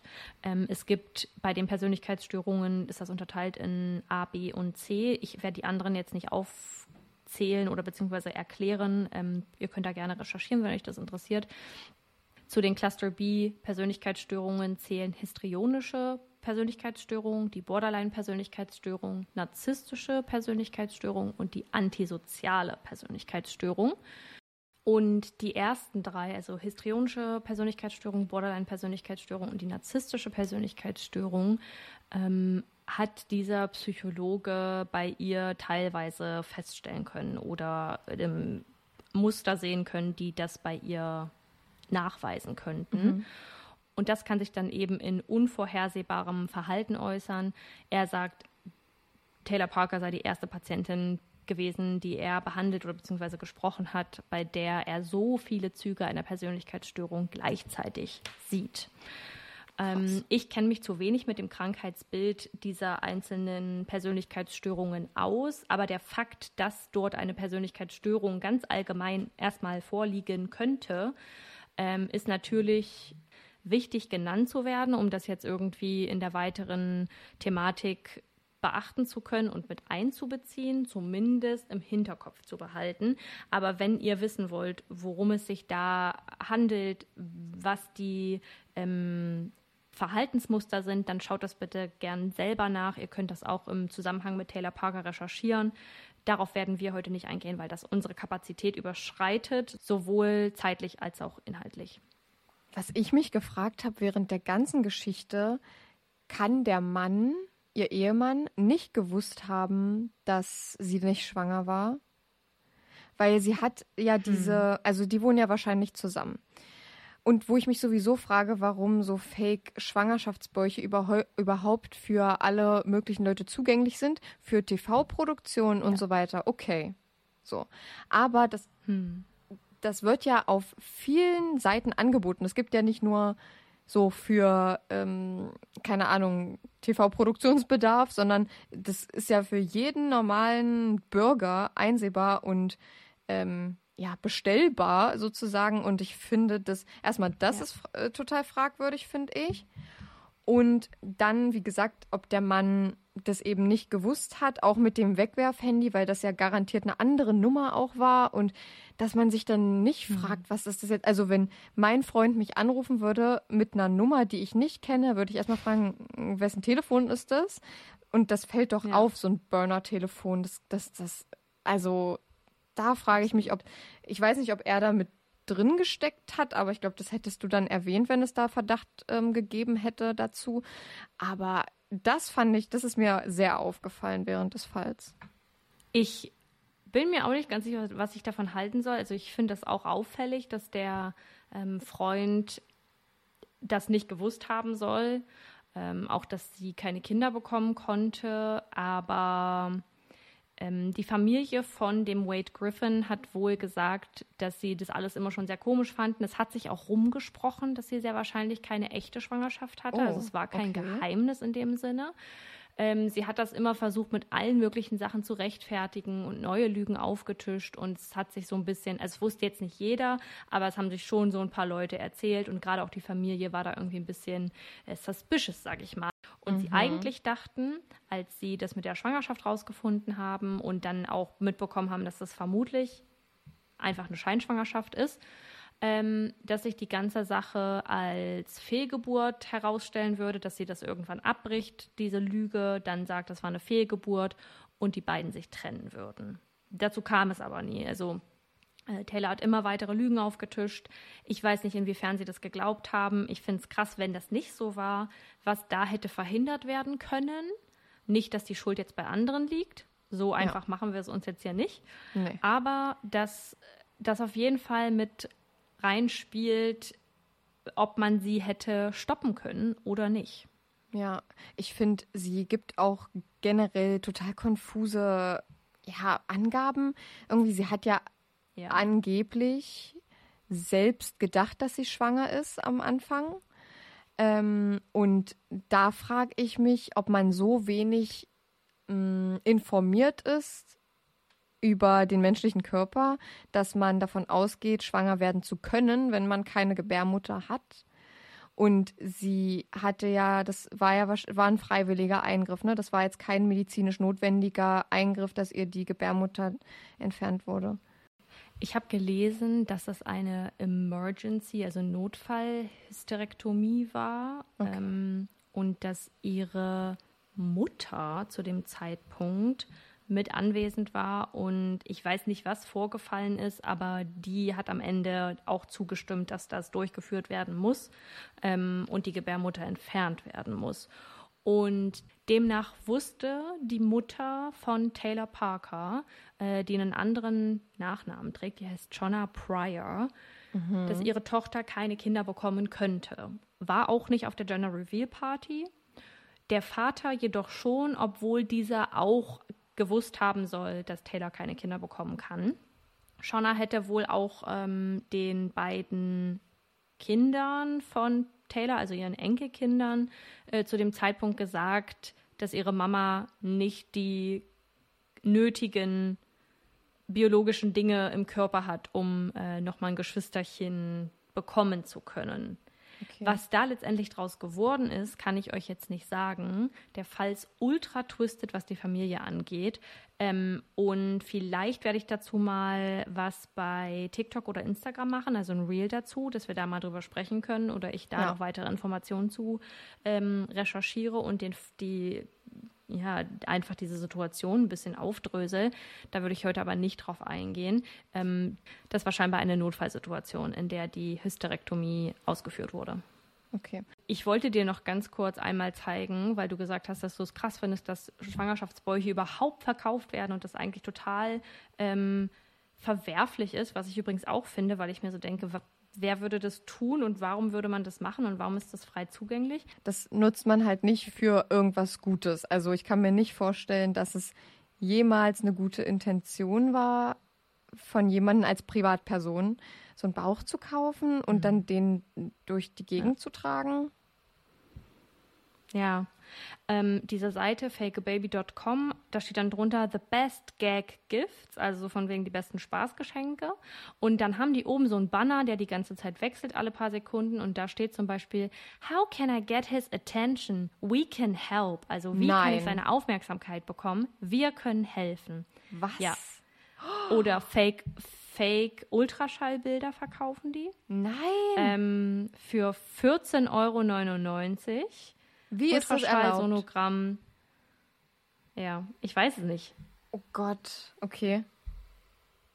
Und Dokumente, also nicht nur Ultraschallbilder, sondern auch Dokumente, wo die Schwangerschaft bestätigt wird, wo DNA-Tests bestätigt werden. Ich habe keine Ahnung, wie das erlaubt ist. Mich würde sehr interessieren, ob es das in Deutschland auch so in der Form gibt. Ich glaube, man kann schon Schwangerschaftsbäuche kaufen, aber nicht so eine Fake-Dokumente wahrscheinlich, weil, also, Deutschland ist ja da ganz genau. Eigentlich. Ja, ich weiß nicht, ob die, ich weiß nicht, ob die sich damit retten können, dass sie überall hinschreiben Fake, Fake, Fake, gefälscht und äh, Spaßgeschenke. Ich weiß nicht, Ah. ob das der Grund ist, warum das erlaubt ist, ob Boah. das geht. Keine Ahnung. Das finde ich schon heavy. Echt schwierig. Also vor allem Ja. to get his attention, also um seine Aufmerksamkeit zu bekommen. Das ist ja schon richtig darauf abgerichtet, deinem Partner vorspielen zu können, Ja. dass du schwanger bist, nur damit er bei dir bleibt oder so. Finde ich, boah, moralisch schwierig. Sehr verwerflich, absolut. Was ich jetzt auch noch nicht so ganz verstanden habe, war die Aussage Taylors über, naja, über das Gebären des Babys. Also sie hat ja gesagt, dass es nicht vaginal war. Ähm, Also es konnte ja dann auch gesehen werden, dass da ein Schnitt mit einem Skalpell gemacht wurde. Aber was war Ihre Aussage dazu nochmal? Sie hat mehrere Versionen gegeben. Sie hat sich total ähm, verheddert in ihren Lügen. zuerst, also sie hat ja dann gesagt, sie hat dann gepresst und dann kam es einfach raus. Dann fragt der Ermittler, äh, kam es denn vaginal, weil das jetzt total Ja. überraschend kam, dass sie das sagt. Und ähm, dann meint sie, nee, es kam aus Ja. dem Bauch raus. Aber und sie, sie musste, presst ja. sie hat, ja, das, das, sie hat sich total verfangen in den Lügen. Okay. Ähm, sie hat am Ende die Gebärmutter rausgenommen und diese aufgeschnitten. Und sie sagt zu ihm, it was still in a sack. Also sie benennt das Ganze als Sack, aber ich gehe davon aus, dass sie entweder die Gebärmutter oder die Fruchtblase damit meint. Die wird ja auch noch drumherum gewesen sein, weil Regan noch nicht in, in den Wehen war und auch noch keine, keinen Platz in der ähm, Fruchtblase hatte. Und sie verfängt sich da total, Krass. Erzählt Lügen über Lügen und ähm, ja, kommt da auch nicht mehr wirklich raus. Also es war zu keinem Zeitpunkt glaubhaft, was sie da erzählt. Ja. Krass. Der Fakt, ich finde so krass, dass sie sich diese Plazenta einfach in die Hose gesteckt hat. Ja. In Und der dann, Hoffnung, dass wenn Boah. jemand sie sieht, denkt, dass das, dass das echt ist. Und sie hat dann, als sie im Auto ähm, dieses Staatspolizeibeamten saß, ähm, hat sie sich auch noch mal in die Hose gefasst und gesagt, ich blute immer noch. So von wegen, also hier, die wollte von vorne bis hinten Aufmerksamkeit an jeglicher Stelle. Dabei war ihr egal, dass das immer unglaubwürdiger wird. Dass irgendwann der Punkt erreicht ist, wo die Leute verstehen, hier stimmt was ganz gewaltig nicht.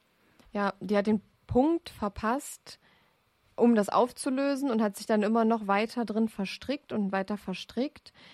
Und auch Ja. wie abgeneigt und in Anführungsstrichen angeekelt sie dann von dem Kind war, spricht für mich gar nicht für diesen Kinderwunsch. Ähm, also jedenfalls, äh, ich kann es mir nicht vorstellen, äh, wie man sich da fühlt, aber sie hat der Frau, und das kann man mal so benennen, wie es ist, das Kind aus dem Bauch geschnitten und das Kind Ja. gekidnappt. Und da zählt für mich auch nicht rein, dass das Kind äh, nicht am Leben war und dass es dann dann kein Kidnapping ist. Das finde ich absoluten Bullshit. Das ist, ähm, ich weiß nicht mal, wie ich das so richtig sagen soll, aber sie hat der Frau das Kind auf brutalste Weise, auf unvorstellbare Weise entrissen und das wortwörtlich.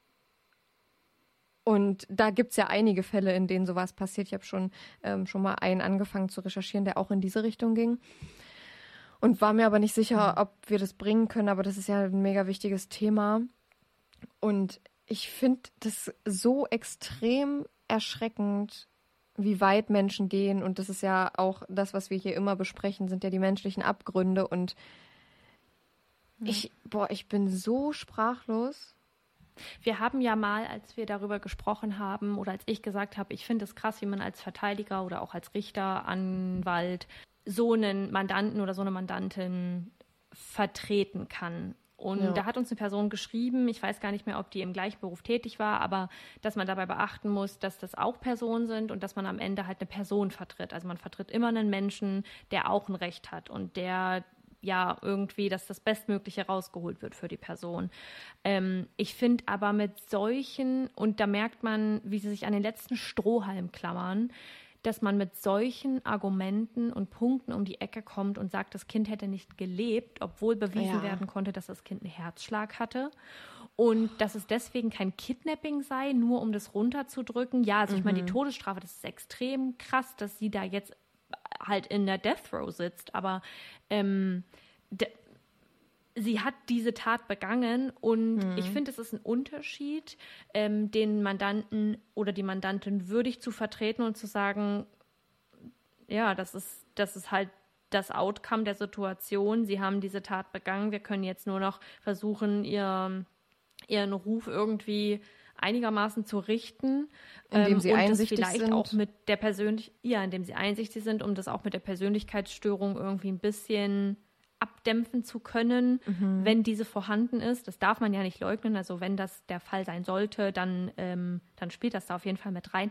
Aber das so auszuschlachten, das Thema und so auf den, auf, auf den Wert dieses Lebens dazu, ich will es jetzt mal scheißen sagen, Ja. in dem Moment, in dem indem sie da so drüber reden, ist für mich so krass und einfach, das überschreitet eine Grenze, die auch in so einem Job nicht stattfinden sollte, auch wenn man Menschen vertritt. Da wurden Leben genommen auf eine Art und Weise, äh, wie es sich, wie man es sich nicht ausmalen kann und möchte. Ja, oh, das ist so. Ja, ich habe noch ein paar Fakten, die ich dir äh, nennen möchte, beziehungsweise die wir besprechen können. Wie gesagt, ich hatte ja erzählt, dass sie diese Nummernschilder recherchiert hat und Taylor sagt zu einem bestimmten Zeitpunkt zwei unterschiedlichen forensischen Psychologen oder Psychologinnen, das weiß ich nicht, welches Geschlecht die hatten, aber sie sagt denen, ähm, dass sie zuvor eine andere Person in Aussicht hatte, deren Kind sie haben wollte, sich dann aber doch gegen sie entschieden hat. Und ähm, diese Person würde aus der Stadt Paris aus Texas kommen. Also es gibt scheinbar ein Paris in Texas. Okay. Ähm, und das, die hatte sie sich ja schon ja sozusagen ausgesucht, aber hat sich äh, letztlich dann doch gegen sie entschieden. Und das ist einfach, da, also da merkt man, wie es keine Rolle spielte, wer da vor ihr ist und dass da auch, also, dass es einfach nur darum ging, ob es vielleicht einfach ist oder ob sie es schafft, mit der Person befreundet zu sein, um irgendwie eine Bindung zu ihr aufzubauen.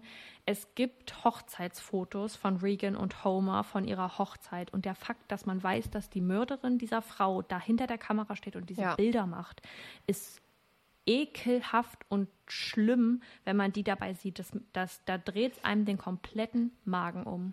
Das wollte ich gerade auch nochmal ansprechen, weil das, glaube ich, vielleicht im Fall ein bisschen untergegangen ist, weil das ähm, eine, eigentlich eine z- relativ wichtige Info war, ähm, dass sie sich ja dadurch kennengelernt haben, dass sie die Verlobungsfotos gemacht hat und sie die Fotos so toll fanden und sie dann für ihre Hochzeit gebucht haben. Und dieser Gedanke, dass sie die Frau dadurch nur kennengelernt hat, dass sie sie gebucht hat, weil sie ihre Arbeit toll findet oder fand, war es, Ja. es richtig scha schaudert mir einfach nur. Das ist so, also und dieser andere berechnet. Frau, ja, so berechnet und auch irgendwo willkürlich, irgendwo doch dann, weil es hätte auch diese andere Frau treffen können, weil ja, weil sie, weil ihr eben der Kopf danach stand und das ist für mich so unbegreiflich. Ja. Ja, der, die vorherigen Ehemänner, um jetzt auf ein anderes Thema zu kommen, ähm, und auch ihre Lügen, also eigentlich ist es ja ein, ein Gestripp aus Lügen, was hier erzählt wird und was wir besprechen, aber die ähm, vorherigen Männer und ähm, ich glaube auch Wade Griffin haben gesagt, dass sie mehrere Male Anfälle vorgetäuscht hat und Krankheiten gespielt hat, damit diese Männer bei ihr bleiben. Und das war nicht nur bei Wade Griffin oder auch bei ähm, dem Mann, von dem sie dann auch den Nachnamen trägt, so, von dem sie sich nie hat scheiden lassen, sondern ja in allen, in allen Beziehungen ein Muster von ihr. Und so ähm, war es dann auch, als Taylor ähm, im Prozess war und der Gefängnisverwaltung je Person 5000 Dollar anbot, Notizen an ihren Anwalt oder an ihr Anwaltsteam weiterzuleiten. Sie hatte sich auch schon Skripts für falsche Zeugenaussagen geschrieben und die dann über den Tattag ja lügen würden, was da passiert ist. Eine Notiz sagt aus, dass sie in einem Casino in Las Vegas gewesen sein soll, an dem Morgen, an dem Regan umgebracht wurde und dass sie diese Geschichte gerne dort im Gericht äh, so erzählen wollen würde, aus mehreren äh, Zeugenaussagen, so, sodass die dann übereinstimmen Krass. diese Frau, diese Frau ist einfach äh, unglaublich respektlos und das ist so, das ist so gruselig, wie Menschen denken können oder nicht denken können. Das Gefängnis hat außerdem ausgesagt oder äh, GefängnismitarbeiterInnen hatten ausgesagt, dass sie noch nie jemanden hatten, der so oft in die Krankenstation kommt. Also wegen der kleinsten Sachen kommt sie dorthin. Sie braucht scheinbar die Aufmerksamkeit. Sie möchte Ja. die Aufmerksamkeit auf äh, diese Weise. Das zieht sich ja eigentlich auch schon oder hat sich durch ihr Leben gezogen mit all den äh, Krankheitsbildern und Geschichten, die sie da äh, angeblich gehabt haben soll. Und apropos Aufmerksamkeit, ähm, sie habe wohl auch mehrere Male ihre Kleidung so zurechtgerissen, dass sie sehr anzüglich aussah, also einen tieferen Ausschnitt hatte zum Beispiel, so kann ich es mir jetzt vorstellen. Es gab keine Bilder davon, aber so wurde Ja. es beschrieben, um die Aufmerksamkeit ähm, der vielleicht männlichen Mitarbeiter dort zu bekommen. Hallo Leute, Saskia aus dem Schnitt wollte ich gerade sagen, aus dem Probe hören. Ich höre die Folge gerade Probe und mir ist hier an der Stelle etwas aufgefallen, was ich noch hinzufügen möchte. Und zwar ist es mir wichtig, dass ihr versteht, dass ich jetzt per se nicht ähm, tiefe Ausschnitte oder auch kürzere Sachen als anzüglich empfinde. Ähm, ich finde, da sollte sich jede Person so kleiden dürfen, wie sie das möchte, ohne dafür sexualisiert zu werden. Allerdings ist eigentlich zu erkennen an ihren Verhaltensmustern, dass ähm, Taylor hier einfach die Aufmerksamkeit wollte und dachte, dass sie die so am ehesten bekommen wird. Und Okay. das hat sich auch vorher schon gezeigt. Also, dass sie die Bestätigung ihres Freundes haben wollte und nicht wollte, dass er sie verlässt. Sie braucht es einfach oder sie brauchte das, so wie es für mich scheint, dass ein Mann ihr diese Bestätigung gibt, bei ihr ist und ähm, sie das absolut nicht ab kann, wenn dem anders ist. Ja, das merkt man irgendwie schon, dass ihr das da auch viel um Aufmerksamkeit geht. Boah, aber Ja. so weit zu gehen, das finde ich schon krass. Also, ich glaube, da sind wir Ja, uns auch alle einig. voll. Und- Ja, absolut. Und dazu, da gibt es noch zwei Sachen, die ich sagen möchte. Ähm, einmal ist sie, hat sie eine große Affinität für True Crime Geschichten beziehungsweise Murder Mystery. Die liest sie sehr gern. Viel, viel lieber schreibt sie die aber. Ähm, und denkt sich da irgendwelche Morde aus, die dann aufgelöst werden und die super verstrickt sein sollen. Und ähm, dann schreibt sie während des Prozesses, glaube ich, soweit ich mich erinnern kann, dem FBI einen Brief, in dem sie sagt, dass sie unschuldig sei und dem FBI anbietet, ihnen jetzt helfen zu können, Morde aufzudecken. Im Gegenzug würde sie aber erwarten, dass man ihr hilft, sie von der Todesstrafe zu befreien und eine geringere Strafe zu bekommen. Und Das ist, zeugt ja einfach nur wieder von purer Selbstüberschätzung, nur weil man denkt, ein Wissen sich angeeignet zu haben über True Crime, was wir vielleicht alle von uns behaupten können, weil wir uns alle damit viel beschäftigen. Aber ich würde jetzt mal davon ausgehen, dass niemand beziehungsweise die wenigsten so weit gehen würden, um uns zu sagen, hey, ich habe voll das spezielle Wissen über True Crime, soll ich euch vielleicht mal helfen? Also so, weil das FBI, das wird es ja wohl Ja. nicht selber hinbekommen, wo ich mir so denke, das sind Leute, die dafür ausgebildet sind, die dafür auch durch eine wirklich harte Ausbildung wahrscheinlich gehen im FBI und dann da einfach so selbstüberschätzend zu sagen, hey, ähm, ich, ja, ich denke mir manchmal halt so Geschichten aus, ähm, habt ihr vielleicht Lust, dass ich euch mal was zusammenschreibe oder so, dass ich euch mal helfen kann? Weil ich könnte mir gut vorstellen, ähm, dadurch, dass ich ja fiktiv darüber schreibe, über True Crime fiktiv zu schreiben oder ja, True Crime ist ja wahre Verbrechen, aber über Mystery, Cr- ja, ja. Murder Mystery, also nee, das ist einfach das ähm, Selbstüberschätzung, wie ich gesagt habe. Ja, wollte ich gerade, ja, das ist eine absolute Selbstüberschätzung und war mir irgendwie fast schon unangenehm, das zu lesen. Vielleicht Ja. gibt es Menschen, also wirklich einer in weiß ich nicht wie vielen, der eine Inselbegabung hat und der sich für True Crime interessiert und irgendwann in den Beruf ähm, reinrutscht oder ja eine Ausbildung dazu anfängt und man merkt, okay, der ist da echt für gemacht so. Aber das ist ja Klar. wirklich, also das ist ja fast schon ähm, Filmmaterial, wenn sowas passiert. Und sehr wahrscheinlich in, in den seltensten bis keinen Fällen so. Ähm, und dass sie da glaubt, äh, aufgrund ihrer, ihres Interesses allein ja, dem FBI helfen zu können, ist äh, schwierig, finde ich. Ja. Und wenn wir nochmal über das Thema hm, nicht unbedingt Selbstüberschätzung, aber Dreistigkeit reden wollen. Ähm, der Prozess hat zu Corona-Zeiten stattgefunden und dort haben ja in den Pausen viele Leute dann die Maske getragen. Äh, ich glaube, Ende 2020, also im Oktober, war es schon so, dass viele Leute Maske getragen haben. Aber ich würde behaupten, dass es im zweiten Lockdown eher so war, dass es dann wirklich äh, wichtig war, Maske zu tragen und es im ersten Jahr noch nicht so. Ähm, oder war das so? Kann ich mich nicht mehr so dran erinnern, aber ich weiß auch nicht, wie das in den USA da war. Die das überhaupt so ja, ernst also ich kann halt genommen haben. vorstellen, Also, ja, spielt auch keine Rolle. Auf jeden Fall haben die Leute zu bestimmten Zeiten Masken getragen und wenn sie es nicht mussten, wenn sie zum Beispiel äh, im Gerichtssaal saßen und sich die Zeugen beispielsweise oder die Zeuginnen äh, im Zeugenstand befanden und ausgesagt haben, dann sitzen sie so weit von allen anderen weg, dass sie keine Maske tragen müssen ähm, oder mussten und das nicht nötig war, weil der Abstand gegeben war. Taylor hatte wohl sehr, sehr häufig eine Maske auf.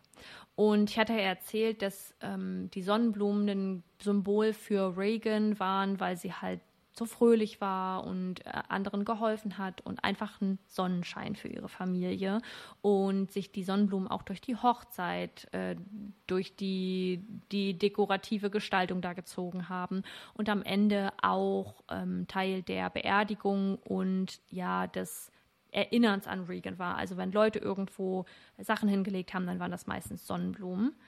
Taylor trug häufig zu Zeiten, wo sie keine Maske hätte tragen müssen, eine Stoffmaske, auf der sich eine Sonnenblume befand. Und sie war ja bei der Hochzeit mit dabei. Ja. Es ist nicht so, als hätte sie es nicht mitbekommen. Und ähm, die Familie von Reagan hat das ganz eindeutig auch als äh, Respektlosigkeit der Familie und Regan gegenüber gesehen und so ein bisschen so einen, wie mit dem Finger auf sie zeigen oder einen, schaut mal, dass ich die Kontrolle habe.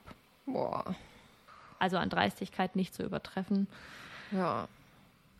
Der ganze Fall hat mich extrem wütend gemacht. Ähm, ich musste einige Male Pause machen beim Recherchieren, weil es einfach echt hart war, so die Fakten ähm, runterzuschreiben, vor allem auch im Fließtext, den ich euch vorgelesen habe.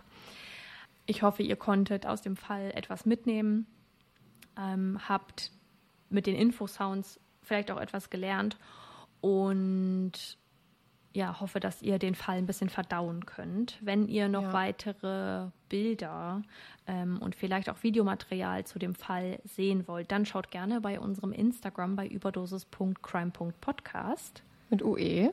vorbei. Da werden wir euch ein paar Bilder zu dem Fall posten, sodass ihr euch da mal ein Ja. Bild davon machen könnt, wie die Leute eigentlich aussehen, von denen wir hier gesprochen haben und ähm, die da ja ein echtes Schicksal erleben. Das dürfen wir ja nicht Ja. vergessen, dass es Ja, sich das immer um echte Personen handelt. Und so bitten wir euch auch in den Kommentaren darüber zu argumentieren und zu diskutieren oder zu schreiben. Ja, da hast du uns auf jeden Fall einen harten Brocken mitgebracht, sowohl inhaltlich als auch vom Umfang. Danke dafür, dass du das recherchiert hast. Ich kann mir vorstellen, dass das nicht so einfach war, gerade weil es eben um dieses Thema geht. Und ja, ich gehe irgendwie ganz aufgewühlt in, aus der Folge so raus. Aber ja, da haben wir ja unser kleines Ritual hier mit den Favoriten, dass ähm, ja, wir ein bisschen das auflockern, sowohl für uns als auch für euch. Und würde sagen, dann kommen wir jetzt zu unseren mörderisch guten Faves.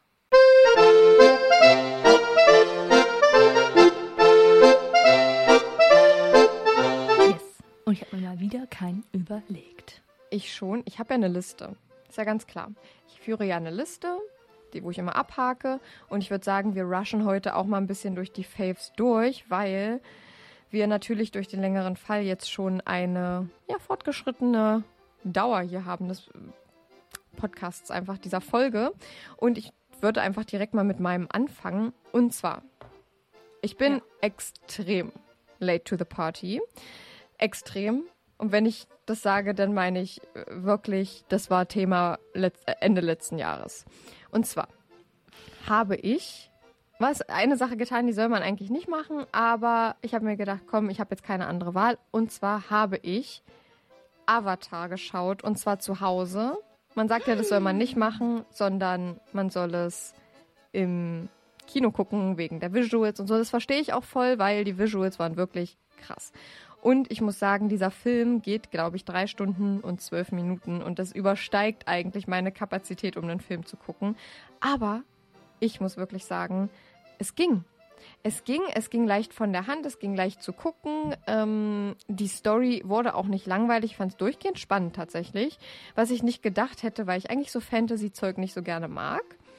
Aber ich fand es dann doch so mhm. spannend, dass ich wirklich die ganzen drei Stunden und zwölf Minuten an den Fernsehbildschirm gefesselt war und ich hätte das selber von mir nicht gedacht, weil ich bin eigentlich nicht die Person für solche Filme, aber ich hatte so ein bisschen FOMO, wenn ich den nicht gucke. Und ich bin eine Person, die wirklich nie FOMO hat, außer bei so Filmen halt. Und da dachte ich mir, alle ja. gucken den und der, den haben ja alle schon vor Ewigkeiten geguckt. Und ich bin auch echt ein bisschen traurig, dass ich den nicht im Kino geguckt habe. Aber falls irgendwann nochmal ein zweiter Teil, äh, ein dritter Teil, Entschuldigung, kommt, dann wird der zweite wahrscheinlich auch wieder im Kino gespielt, so wie der erste vor Release, glaube ich, auch. Und du hast schon ein bisschen genickt. Was sagst du dazu? Ich habe den auch geguckt und ich finde es sehr, sehr passend, denn mein Freund und ich haben den vor zwei Tagen, glaube ich, zu Ende geschaut. Ach, krass. Ich hatte nämlich genau das gleiche Gefühl, so wie du, dass mir das äh, ein bisschen bisschen zu viel ist, die Zeit. Und ja. tatsächlich haben wir uns den eingeteilt. Äh, wir haben den Krass. bestimmt schon vor eineinhalb Wochen angefangen und ähm, bröckchenweise geschaut. Ja, ist so. Also so einen langen Film, den gucken wir wirklich wie eine Serie. Immer so 20, 30 Minuten, würde ich sagen. Echt? Ähm, aber weil es dann auch, ja, weil bei mir ist dann auch vorbei irgendwann. Dann, und ich möchte den, also gerade den Film, muss ich im Nachhinein sagen, bin ich richtig traurig, so wie du, dass ich den im Kino gesehen habe.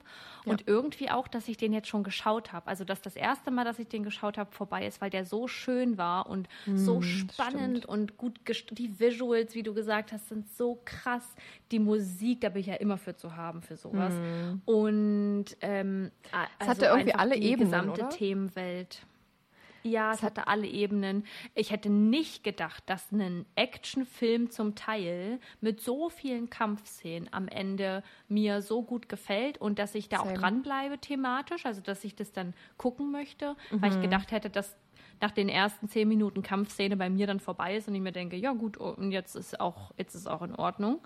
Ähm, aber ich war wirklich komplett überzeugt davon. Wir haben den, wie gesagt, so bröckchenweise geschaut. Und ich habe den auch bröckchenweise geschaut, weil ich den extrem mitnehmend fand, so von den Themen. Also ich bin da, glaube ich, relativ anfällig, aber ähm, das Ende war sehr emotional, meiner Meinung nach. Ich habe auch geweint.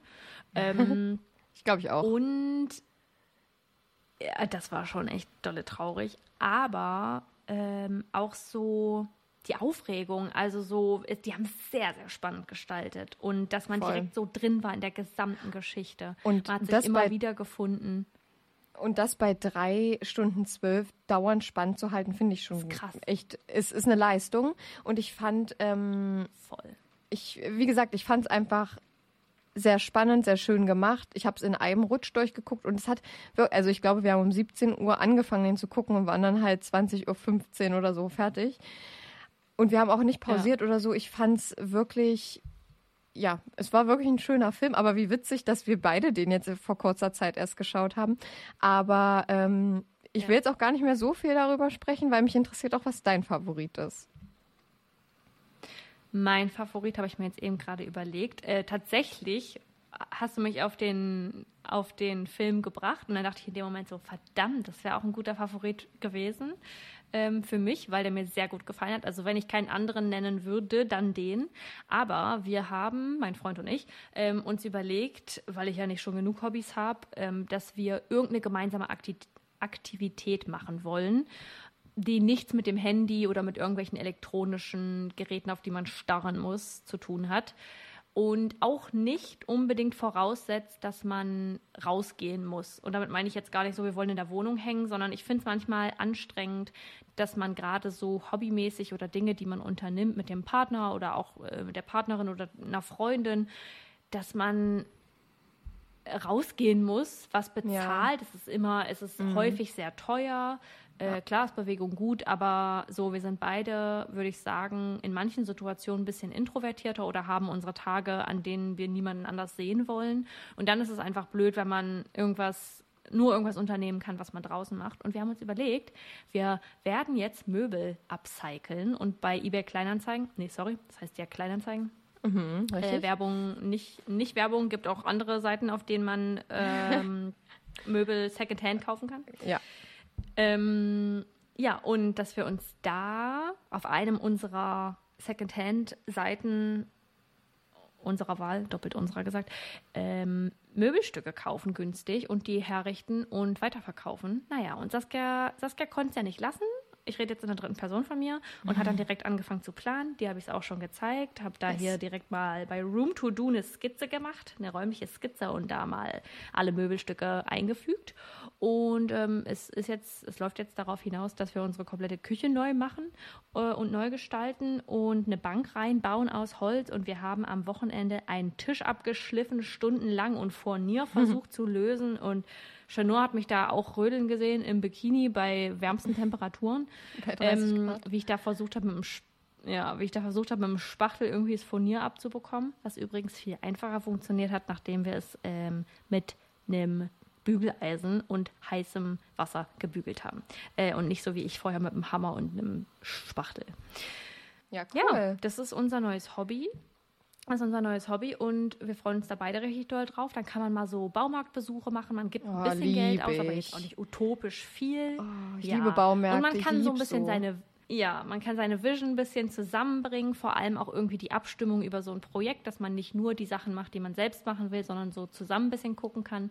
Und mein Freund hat da eh richtig Bock drauf, so äh, Dinge abzuschmörgeln, hat sich so einen Schwingschleifer gekauft und das wird was. Das wird was. Also ich werde euch da auf jeden Fall den Prozess unserer Kü Küche teilen. Ich bin Ja, bitte. gar nicht mehr zufrieden mit der Küche.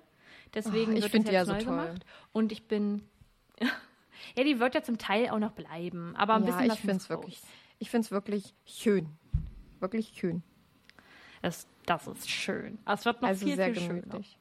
Also wenn ihr mal einen Eindruck äh, von Saskias Küche sehen wollt, die wie sie jetzt aussieht, schaut euch einfach unser allererstes Shortfilm-Video von Halloween an. Da sitzen wir nämlich in der Anfangsszene in, in der Küche und ich finde, es sieht immer so cozy aus. Ich würde, ähm, ich würde, also eure Küche ist kleiner als unsere, aber für den Cozy-Faktor würde ich mich dann, glaube ich, für eure eher entscheiden, wenn ich es jetzt, also für den Cozy-Faktor, weil unsere ist ein bisschen kühl und irgendwie so. Ich habe so eine, so eine, weiß nicht, so eine Erwachsenenküche irgendwie, so habe ich manchmal das Gefühl. So, nicht, dass deine jetzt eine Kinderküche ist, aber oh, ich habe gerade den krassesten Blitz gesehen meines Lebens.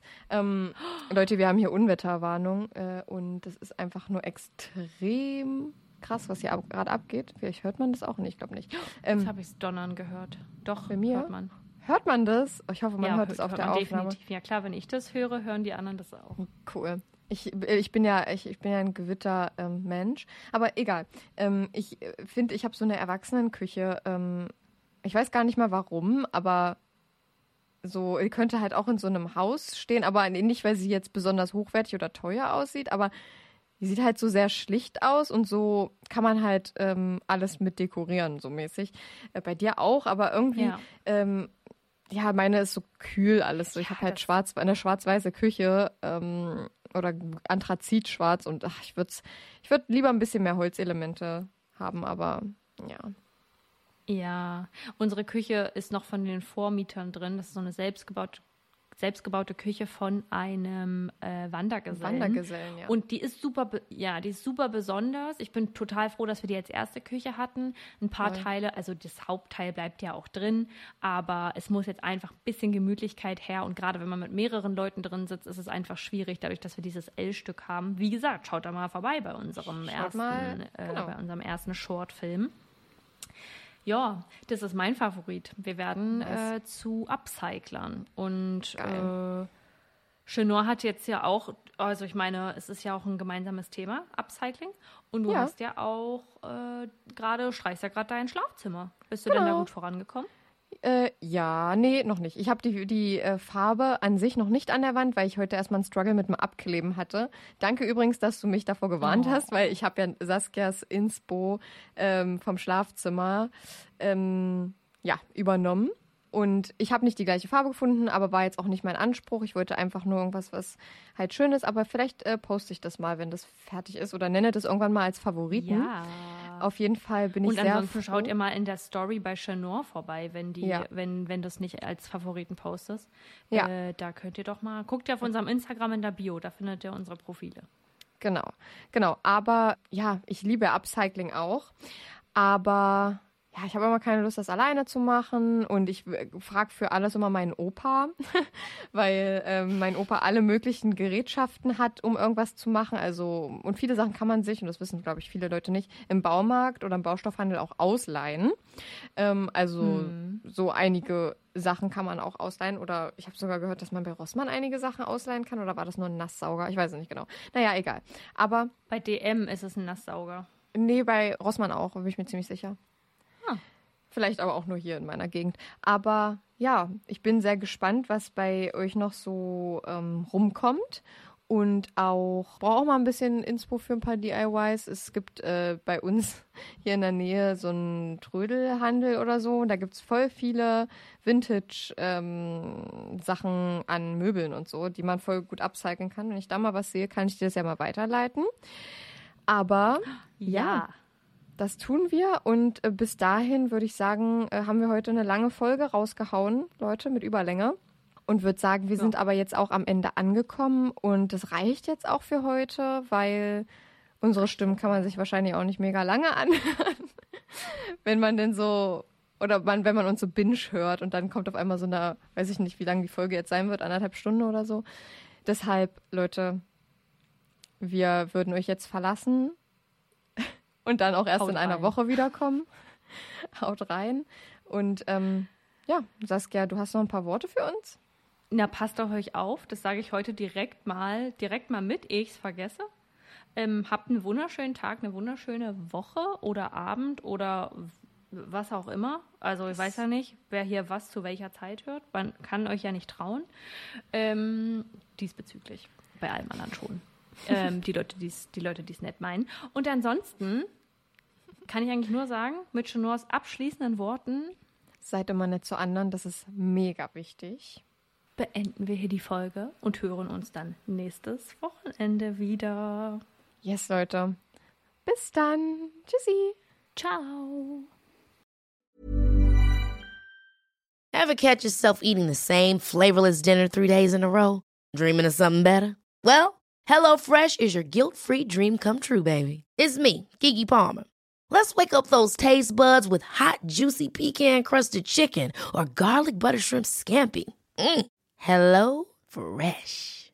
Stop dreaming of all the delicious possibilities and dig in at HelloFresh.com. Let's get this dinner party started.